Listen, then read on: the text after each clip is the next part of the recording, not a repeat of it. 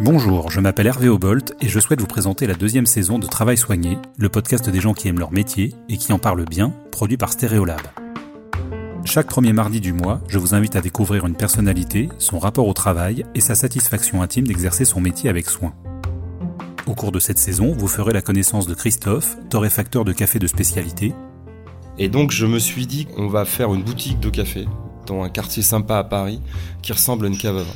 Et l'idée, voilà, c'était ça. C'était vraiment pas de se dire, euh, je vais faire du specialty coffee euh, parce qu'en Australie ils font ça et tout. Non, je me suis dit, on peut avoir accès à des cafés de plus en plus beaux, de plus en plus qualitatifs. Et ben nous, on va parler de terroir et de café. Dès le départ, il y avait une démarche d'aller chercher du café parce que euh, si on s'adressait aux ce qu'on appelle les négociants importateurs à l'époque, il n'y avait pas de café de spécialité. Et puis moi, j'avais envie d'avoir des cafés que les autres n'avaient pas. Donc il fallait être curieux, se renseigner, euh, multiplier les rencontres, euh, goûter. Euh. C'est-à-dire que ce qui est intéressant par rapport à cette époque-là, c'est que la première boutique de café a été pensée, conçue et vécue comme un lieu où on vendait du café. Pas où on vendait des expressos, pas le coffee shop. Et on transmettait une expérience, un savoir-faire, une passion. Vous rencontrerez également Pia, sage-femme à l'hôpital Foch, Parfois, ça dure 12 euh, heures de travail et on accouche la patiente à la fin de sa garde. Et puis parfois, on accouche des femmes qui arrivent sans péridurale dans 10 minutes. Et puis, on fait des césariennes programmées. Donc, on voit aussi les gens parfois très peu, mais pour des moments très intenses. Il faut réussir à le faire à chaque fois différemment, mais avec autant d'intensité, alors que parfois, on a fait 5 ou 6 dans la journée et qu'on n'en peut plus faut réussir à montrer aux gens en rentrant dans leur chambre que c'est exceptionnel et que c'est nouveau. Euh, partir d'une chambre où il y a une histoire très triste qui finit très mal et rentrer dans l'autre avec un sourire et pas leur montrer que dans la salle d'à côté ça s'est mal passé.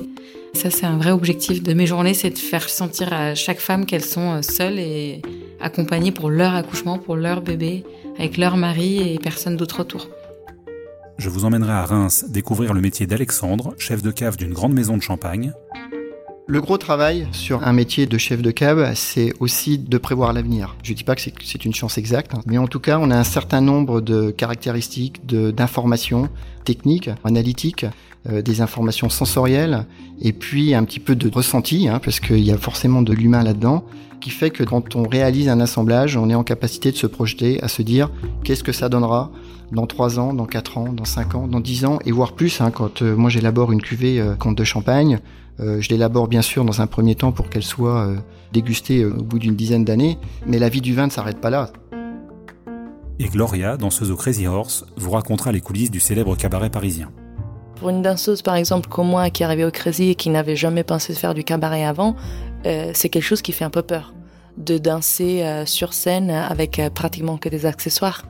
Et donc après on se rend compte qu'on est habillé par la lumière, mais il faut absolument une rigueur de plus pour qu'on se sent euh, bien, en fait, pour qu'on se sent protégé. Et puis aussi, il faut dire que danser en ces conditions, ça veut dire avoir vraiment une technique parfaite, un placement du corps euh, au millimètre. Je pense que parfois, les gens, ils voient un spectacle très beau, mais pas forcément ils comprennent tout le travail qu'il y a derrière, dont la rigueur en fait partie.